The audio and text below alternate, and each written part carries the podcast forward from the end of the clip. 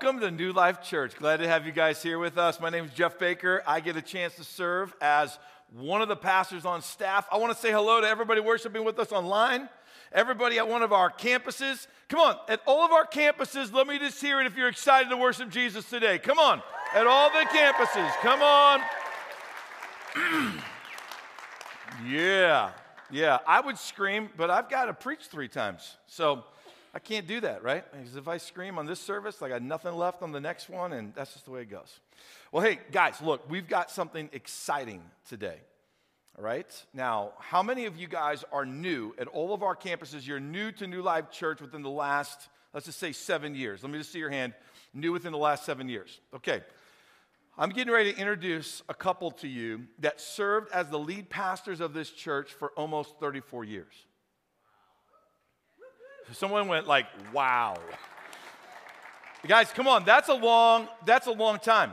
Can you imagine, can you see yourself giving yourself to the work of God's kingdom at one church for almost 34 years?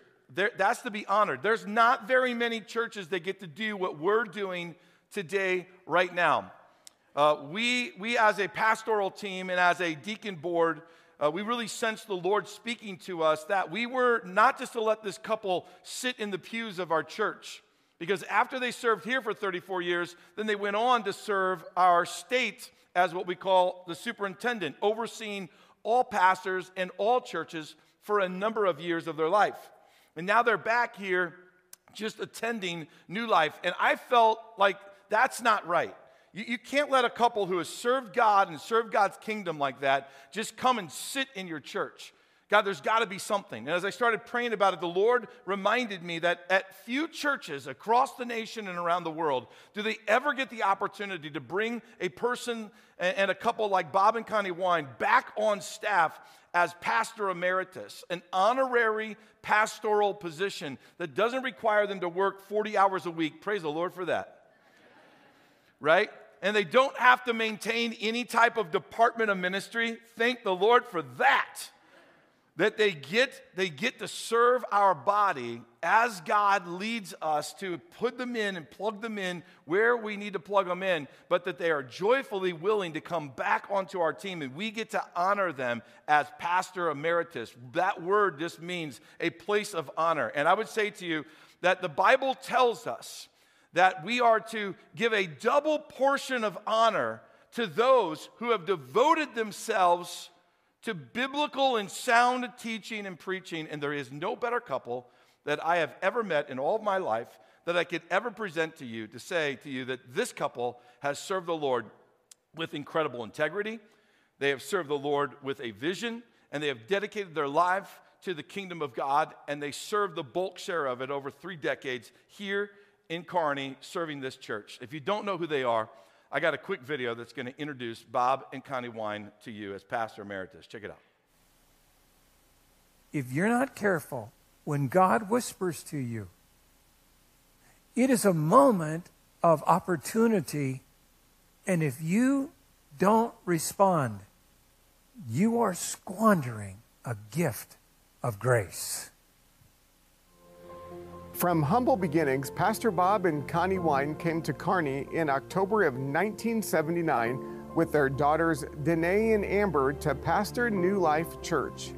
The congregation grew steadily under their leadership, outgrowing the original facility located at 28th Street and Avenue H. They temporarily moved the Sunday services into the Central Elementary School.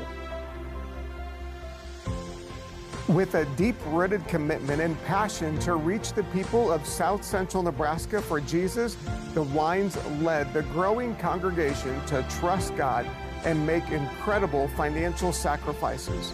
In 1982, they broke ground and began construction on what is now the current facility. The Wines created a culture of a warm and friendly church where people united to passionately worship God, receive healing and hope, and be equipped to serve others. With a heart to see disciples who make disciples, they launched the first life groups and increased the focus on local and global outreach and grew ministries for kids and youth, which led to three additional building expansions. Bob and Connie passionately served as New Life's lead pastor for nearly 34 years before responding to God's call to become the superintendent of the Nebraska District Council of the Assemblies of God. The Wines Ministry has impacted countless lives across Nebraska and around the world.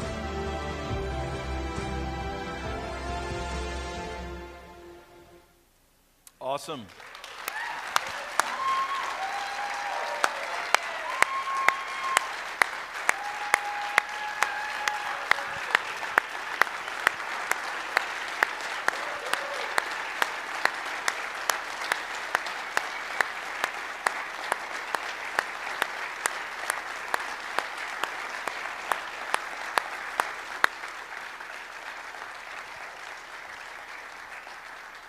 Hey, remain standing for a second, all right? Because you're just going to want to stand right back up after I make the statement. Um, everything that we have built and done over these last seven years, multiple campuses, and the vision of what God's going to do in the future, we recognize it all comes on the shoulders of couples just like you who have served this church and have served it well. And we recognize that we aren't who we are today because of what's happened in you know, the last couple of years. We are who we are today because of really the 34 years that you guys sowed and you invested. So it's my privilege to introduce to you, right, for the first time, Bob and Connie Wine, Pastor Emeritus at New Life Church. Come on.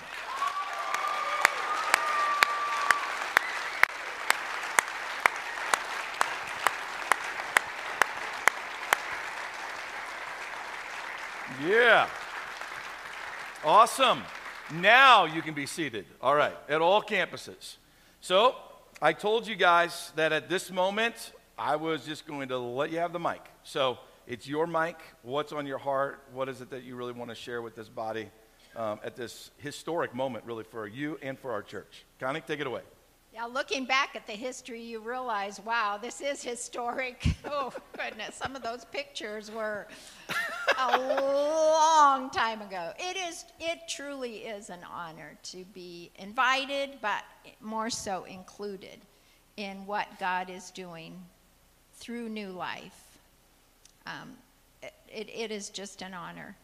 My greater honor, though, is doing whatever the King asked me to do no matter where it was, when it was, sometimes how I felt, because I remember as a young mom of two little girls, I, I, I, didn't, I felt like I didn't have a clue what I was doing in ministry, and yet God spoke the words to me that said His power was made greater through my weakness. Yeah.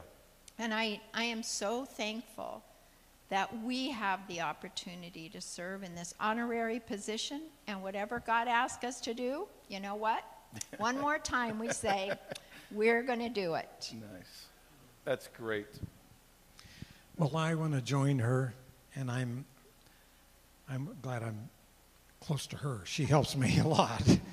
Uh, I, I just want to say thank you very much, and especially Jeff and your leadership and your board thank you for letting us have this privilege. Oh, absolutely. Uh, I feel we feel very honored, but at the same time we feel very humbled, because the truth of the matter is the way we, through our lens, we look at what we're doing right now is, and at what we've done, I should say, simply because we were just doing the best we knew how to the call that he gave us. It's that, I mean, it's sort of like when you're doing all the work, I'm just doing my job you can maybe express and feel that. But this all began for us. Particularly, I'll start with me because that's that's the part that I want to share here that I think is significant for each of you. It all began with an encounter that our pastor has been talking to us about these in this sermon series. Uh, it began with an encounter with God, and that's not the only one. Trust me. It was that encounter, though, when I met him. He called me into ministry. And very frankly, and when that call happened, I was not in the best mental or emotional or spiritual attitude because I really didn't want to do this kind of stuff. I didn't want to preach. And so I find I negotiated with God and and the amazing part is he accepted it. He accepted me where I was. And that's what he does with all of us. And with that, he began to anoint me to do things. First thing that he did was that it was very, very, very, very, very, very significant was he led Connie to be marry me. Truthfully, uh, God's used her so much. He went on to empower me to do things that, that I know I would never be able to have done by myself. I know that. Nor with her. It's just God's anointing. That's God's grace that comes whenever you give yourself entirely to God. And then as time progressed, he, we served in different places in California and here in Nebraska and Oregon. In every place, it wasn't so much about what God did through me there, it's what God did in me that I learned more. He chiseled away, and He's still chiseling, and He'll continue to chisel. But I want to be more like Him.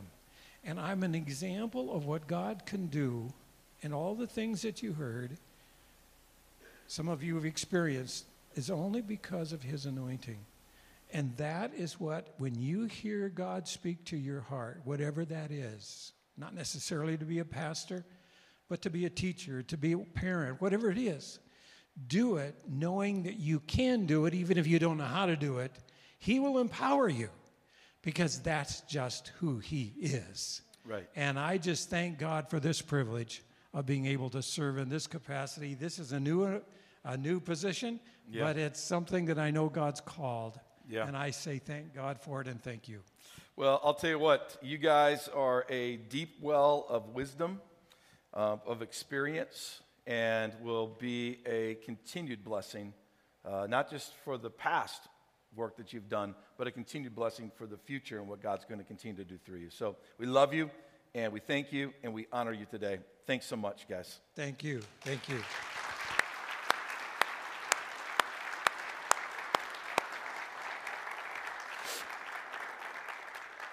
I wonder how that negotiating went with God after 34 years. I wonder how many sermons he actually had to preach. a lot of them. Hey guys, we are in week four, okay, of this series called Encounter. And the whole series has been really trying to entice you to be hungry for more of God's presence in your life. And for you to be hungry enough to go and seek Him and to experience God. God's got some crazy things and some amazing things He wants to do in you and through you. Week one, we looked at how we have to have expectation for God. There has to be an expectation today that I'm here and I'm here and I'm going to meet with God. That's an expectation. That expectation starts a searching. You start looking for, searching for what you're expecting, and that equals finding. And that was God's formula. Week two, we looked at how, you know, encountering God sets you apart. It sets you apart. It, it kind of takes you out of the rut of everyday life and it sets you apart to be used for God, for His mission, and for what He wants to do in your life. And then last week we looked at encountering God can happen to anyone, at anywhere, at any time. And I talked to you about three different stories uh, from God's Word that, that show examples of what I'm, what I'm referring to. And then we ended last week, I think, with a profound thought that I don't want you to forget. And that, that was this statement I said to you. Now it's time for you to start writing your own story of encountering God. I would really highly encourage you to maybe even get a journal. Okay, and the things that you would write in this one journal would just be things that you sense God says to you. It could be out of a moment of devotion or a moment of prayer or at a Sunday sermon, a time of worship, right? It could be while you're driving down the road and God whispers something into your heart. What if you started journaling those things down in just a journal that was only for moments of when you encountered God and what it was that you sensed from God, what, it, what the, about the peace that God brought into your life as you were wrestling through a storm, or a scripture that God brought to you in the midst of a moment when you really needed it, or just you know a calmness that came over you, right? Or that God actually spoke something to you, He whispered it to your heart. That would be pretty exciting to be able to look back over. Like, think about 34 years from now in your life. And what if you could look back in this journal and be like, these are the things that God really spoke and did in my life? Guys, I think that would be highly encouraging for you. But today I want to talk to you a little bit about, as we wrap this thing up, how encountering God changes you forever. It changes you forever. All right, that's where we're going to go. Um, I was reading a uh, recent article in popularmechanics.com. Okay, I was reading this article there, and it was talking about how astronomy has been discovering galaxies in our universe. And it's just incredible through technology how many galaxies we've been able to discover. Science believes right now that there's somewhere in the neighborhood of 2 trillion galaxies in the universe. Two. That's a lot of galaxies, by the way. You think about it from this perspective 2 trillion galaxies, and then think about the galaxy we live in. What's the galaxy we live in? Right, and you remember that because of what? The candy bar. That's right. So let's all get straight here, right? We're no scientists, all right? We remember it because of the taste of the candy bar. In our galaxy, okay, just one of 2 trillion, they believe that there is somewhere in the neighborhood of 200 billion stars, like the one that lights up our day today. Just in our one little galaxy. 200 billion, that's a lot. And then in our galaxy, the Milky Way, just one of 2 trillion, they already have discovered 500 solar systems. So, a star with planets that are revolving around it in our galaxy alone. And they believe that they're going to discover more like 10, 10 billion galaxies, excuse me, solar systems that are in our galaxy, 10 billion. But the reason why they haven't yet is because of what the sun and the, the, the light of the sun and it and it's like hindrance in us seeing what's really going on in all of our own galaxy. So 500 solar systems that might become 10 billion solar systems just in our galaxy. Now think back when man first started studying astronomy. What did man think about everything that he saw as he looked out into the night sky? What did he think about it? that it all revolved around us. we thought, we thought all of that revolved around us, like literally spun in the sky around us. And now we've literally come to understand that's not the case. And what does this tell us about God? It tells us that God is much bigger than we ever dreamed, imagined, or thought. I'm not afraid of science. All science does is pull back the veil and try to discover what's really going on in what? in what God created. Never, ever should you ever be fearful of science. I love science because every time they keep making discoveries, it keeps pointing to how incredible God is.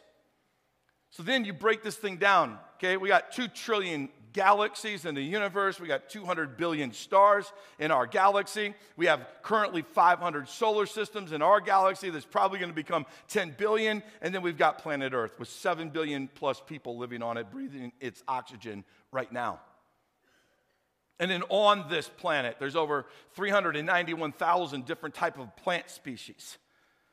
And recently, because of the ability to discover microorganisms, Science Now has declared on phys.org that there is over a trillion different animals and microorganisms on planet Earth right now. That's more animal life and microorganism life that's on this earth than there is even stars in our own Milky Way galaxy. Everywhere God goes is creative. Everywhere He goes, is changing things. I say to you today that when you encounter the power and the presence of God, you're walking into the power and presence of a creator that everywhere he goes, he changes things. How in the world could you encounter God, the creator of all things, and not be changed in light of what you just heard? I'm telling you today that God, the creator of everything I just mentioned, wants to meet with you today in a personal way. In a personal way. That's who he is. That's what he's doing. He's been doing that throughout his word. Moses met with God on Mount Sinai in the Old Testament. He comes down off of the mountain. He walks back into, you know, uh, the camp where the Israelites are, and the Israelites are like, "Dude, man, I wish I had sunglasses right now. Your face is glowing so bright I can't look at you." He was changed in the presence of God. A woman who's in desperate need of being healed, and she thought that, you know, I know Jesus can heal, and if I could just get close to him then maybe I could be healed. And one day, as Jesus is walking through the crowded streets, she pushes through the crowd and she gets up, and there comes Jesus. She reaches out and she touches, she touches the edge of his clothing and she's instantaneously healed. And Jesus, in the midst of this crowded street, that where you know maybe 50 100 people have rubbed shoulders with him and arms with him in the last couple of minutes as he's been walking all of a sudden stops and he goes hey wait a minute. I just sensed power go out from me. There was an encounter with god in the midst of that street that changed that woman and she was healed forever. After jesus death and his resurrection and he ascends to heaven. There are 120 followers like you and me and they're seeking God and they're just praying and they're doing what Jesus said, which was go to the upper room and pray so that the Holy Spirit would come. Uh, and after 40 days of prayer, the Holy Spirit fell upon them in a powerful way that changed them. They even began to speak in other languages that they didn't normally speak in. These were just Galileans, these were just fishermen, these were just common, everyday, ordinary people. But that morning, while the streets were crowded because of a large festival that was going on in the city of Jerusalem, there were people from every nation that spoke every language. And they were walking by and they were hearing from this room these people speak perfect their dialect. And they said to them, They go, How do you know my language? You are just simple fishermen. But yet, what you're saying is perfect, and you're declaring the wonders and the miraculousness of God. Changed from the inside out that day. I'm telling you that you, you too, will be changed when you encounter God. This is one of the reasons why we need to encounter God for the change that happens. See, God encounters, they'll do a few things. They'll change your faith, number one. They'll actually change your faith. See, it's one thing just to, to know about God or to have knowledge about God, it's another thing to know His power. And there's a lot of people who call themselves Christians that they know things about God up here, okay, but they don't really know God here. And I just want to tell you today that we encounter the power and the presence of God so that our heart is changed, so that our spirit is changed. And I'm, let me just say this to you. The more you encounter the power and the presence of God, like it's to happen in your life while you're here at New Life today at all of our campuses and even watching online, that will increase, yes, your knowledge of God. But I'm just gonna, I also am gonna say this to you. There are very, very few people that ever grow in the knowledge of God that ever experience an encounter with the power and the presence of God. Because they just become cerebral followers of God. And I'm just gonna, I'm gonna say this to you that in this world in which we live in, you're not going to walk out your Christianity just by the knowledge that you have of God. It will require the anchor moments of your faith that increase and is strengthened because of your encounters with God. And this is what the Apostle Paul was saying to the church in Corinth. He was driving this point home when he said these words to them in chapter 2. When I first came to you, dear brothers and sisters, I didn't use lofty words and impressive wisdom to tell you God's secret plan. For I decided that while I was with you, I would forget everything except Jesus Christ, the one who was crucified. I came to you in weakness, timid, and trembling. And my message and my preaching were very plain. Rather than using clever and persuasive speeches, I relied only on the power of the Holy Spirit. Basically, he says this I relied only on the encounters that I had with God. I relied on those encounters to preach the message to you, to deliver it to you. And then he said this I did that, and he did more, but listen, I did that, verse 5, so that you would what? Trust not in human wisdom, but in the power of God. Paul was coming to this church and he was saying these things to them. Look, guys, I didn't come with all my accolades. I'm a very educated guy. I could have said big words to you that would have wowed you. I could have maybe told you stories that would have caused you to laugh, stories that would have caused you to cry, but I didn't come with that technique. I came simply this I know Jesus and Him crucified. And I, I want to display to you, I want to lead you now into an encounter with God. Isn't that interesting? He didn't say that it was the doctrine that he was going to preach to them that was going to cause them to trust in the power of God. It was the displays of and their encountering of the power of God that was going to cause them to trust in God. I propose to you that just potentially Maybe all of us in this room have been trying to build a faith and a trust in God based on just the doctrine and the knowledge of God. And we wonder why we struggle in our faith. Um, and we wonder why we struggle in growing in our faith. And we wonder why our faith doesn't feel alive. Could it be that we're walking down the wrong path first? And the first path we're supposed to be walking down is a path of encountering the power and the presence of God in our life that then leads to understanding God and understanding doctrine and strengthen those capacities because you need both. I get it. But one has to come before the other. And Paul says, When I came to you, I decided this would be the most important so that you would first trust in the power of God. This is where God wants us to be. And this is what I want for you. I want you to be people that trust in the power of God. I don't want you to fear an encounter with God. I don't want you to fear that. I don't want you to be ignorant about an encounter with God either. And I definitely don't want you to be living underneath a lie, believing a lie that, you know, you weren't designed to encounter God. I mean, those three things, fear, ignorance, and a lie, they can warp people and they can really control people. And those things are happening in our world today, right now. There is fear that's that with a message of ignorance and a lie. And what does it do? It causes chaos. And it's not just happening today, it's been happening in society. It happens with the heart of man. Back in the 1830s, as an example, you'll find this would be really interesting. The 1830s, the train was going to start carrying passengers. Revolutionary, because the train could go three times faster than a horse drawn carriage. This was going to get people places much quicker than they've ever got before. But this large, massive group of doctors and scientists said to the people, they said to, you know, America as an example, or they said to another country that had trains, they go, hey, hold on, time out, don't do it. Man was never designed to go that fast. We believe that if man goes that fast, it's going to do something crazy to his brain. In fact, it's going to make people go mad. No, this is true. This is the honest truth. Go Google it. This was the message that went out.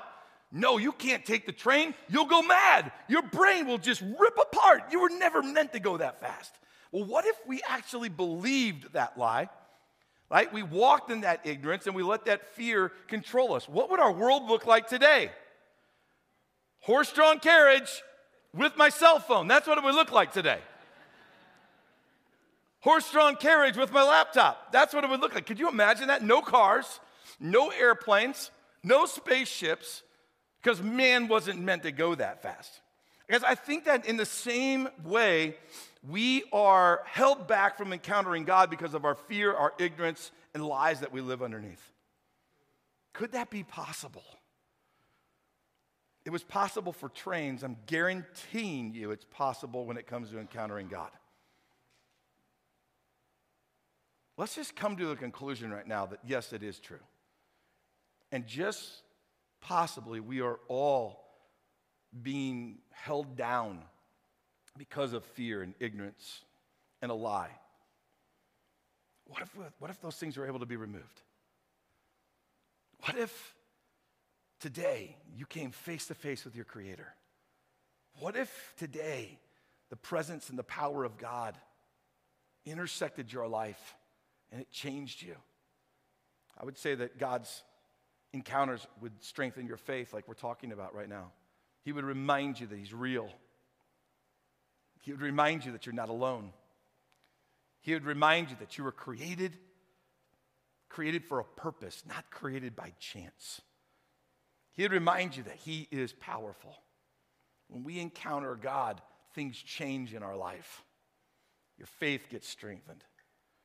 But here's some other things God encounters, they also change your pride.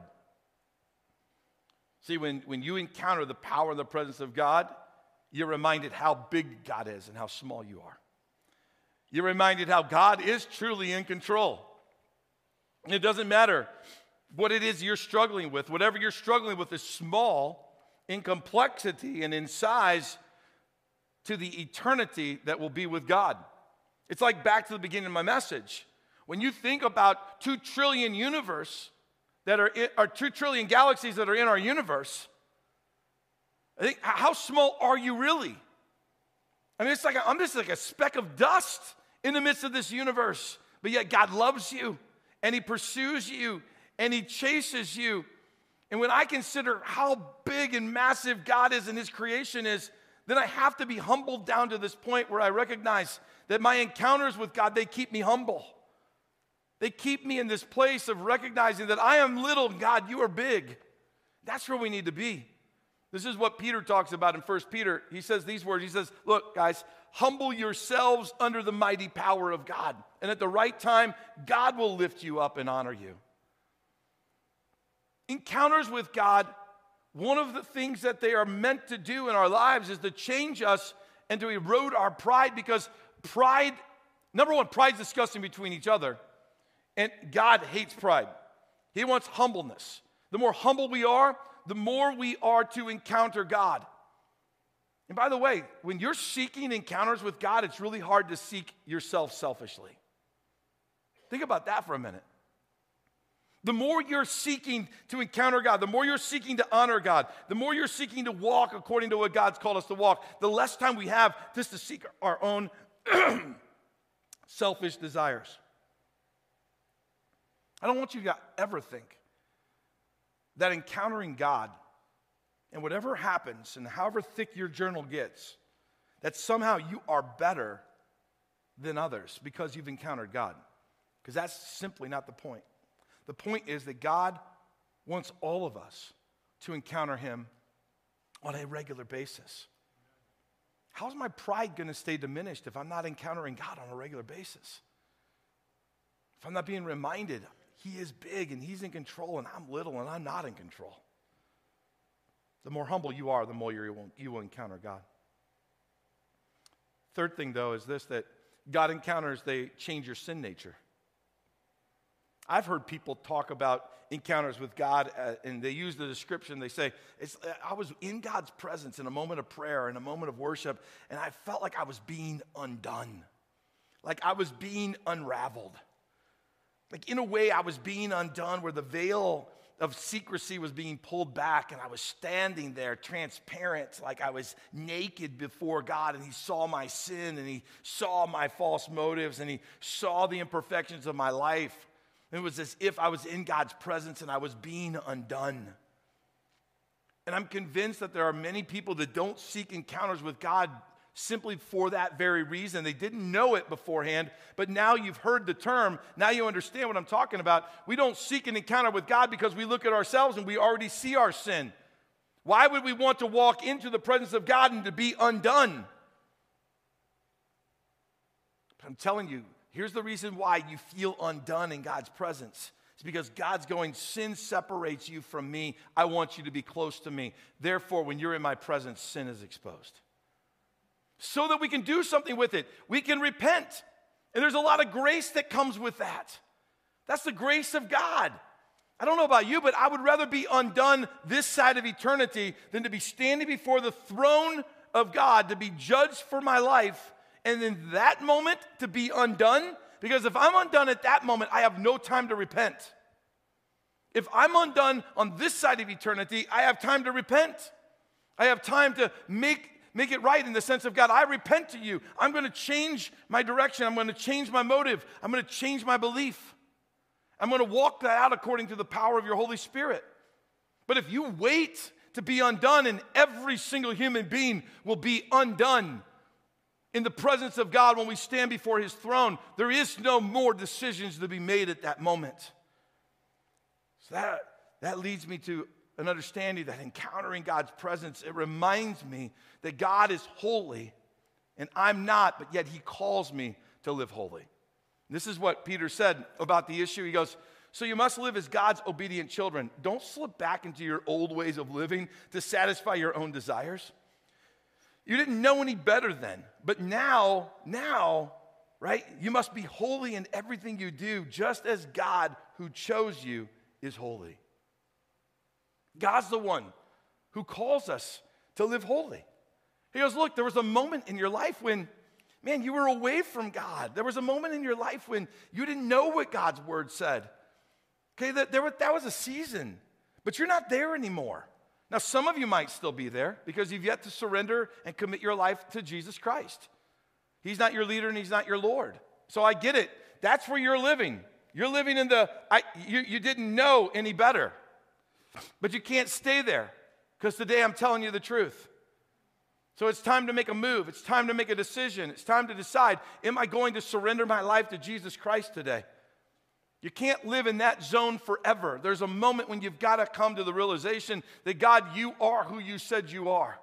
And after that, church, God's motive for our life is to start living more holy. So, what happens when we encounter the power and the presence of God? We are undone in His presence so that we can live holy as He is holy. That's what He's called us to do. And you'll never live holy if you're not, in, you're not consistently in the presence of God. How can you do it? You're not strong enough, you're not smart enough. And that's not being derogatory. I'm not strong enough or smart enough to live holy. I, if I'm not walking in the power of the Holy Spirit, if I'm not walking in the presence of God, if I'm not seeking encounters with God and being reminded He's holy and I'm not, I'm going to tell you right now, there's going to be a, there's not going to be the proper motive to live holy. I'm going to live earthly. I'm going to go live a man's world kind of lifestyle. We encounter God to be reminded He's holy, and that's what He's calling us to. So we shouldn't be running away from God. We should be running towards Him to encounter Him today. So I've told you throughout this entire series that an encounter with God is something that starts in, in, inside here. But I'm here to t- today to tell you that when God encounters you, it will start here, but it quickly moves out here.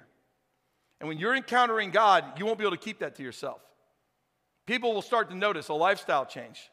People will start to notice that there's something different about you, like they noticed about Moses, like they noticed about the disciples who were in the upper room praying people will start to notice. You cannot keep secret your Christianity and encounter the power and the presence of God. If you truly want to go beyond just the knowledge of God to knowing and trusting the true power of God, your life is going to be changed. People are going to start noticing. Things will start happening for God's, yes, God's glory and for the, the betterment of God's kingdom but you won't be able to stay the same. And it's okay, church. So here's what I want you to do today I want you to get hungry for God's presence. Let's be expecting God's presence. Let's start searching after God's presence today. Let's get hungry and start searching after His presence today. God, come and meet with me today. God, show yourself to me today. God, speak to my heart today. God, change me from the inside out. God, don't let me be the same man or the same woman, right? Whatever your prayer is. Let's get hungry and let's start searching after God. In worship, let's go after Him. In worship, it's not just about singing the words that are on the wall. Okay, it's about in here, in the heart. Am I searching after God? I'm not just here to go through a religious routine, right? So I'm searching after God. God, come. God, what? I want to know you more. God, have your way in my life. God, you're awesome if there's nothing else to say. I'm telling you, if that's your heart today, you'll find Him but you'll be changed. You won't be the same. You'll be forever changed. So I'm here today to tell you the good news. That God, your creator, who created all the things I talked about at the beginning of the message, is here today. And he's here to encounter you. He's here to meet you right where you are. And he's wondering, and he's hoping, he's desiring that you are hungry enough to seek after him so that he can manifest his presence. He can show himself to you in a way that will change you from the inside out. Why don't you stand with me and let's pray. Lord, as we come to the end of this series and the end of this sermon today, it's not the end of encountering you, it's just the beginning.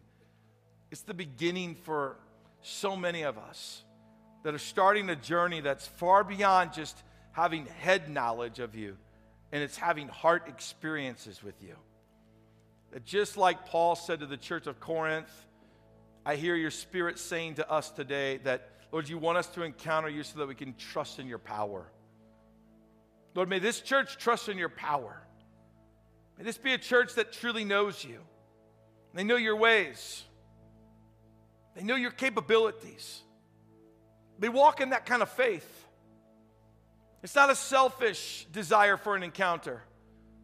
It's a hunger desire that says, God, if, if I'm not in your presence today, if I don't sense you, if I don't, if I don't get close to you today, God, how do I live my life? How do I live holy? Right? How's my faith ever changed? How do I become the man and the woman that you want me to be? Absent of your power, absent of your presence, God, I'm doomed. So let's show yourself today at New Life Church. Show up in power. Show up in a powerful way that, quite frankly, leaves me different than I've ever been before. And I pray that for this congregation in Jesus' name. And everybody said, Amen.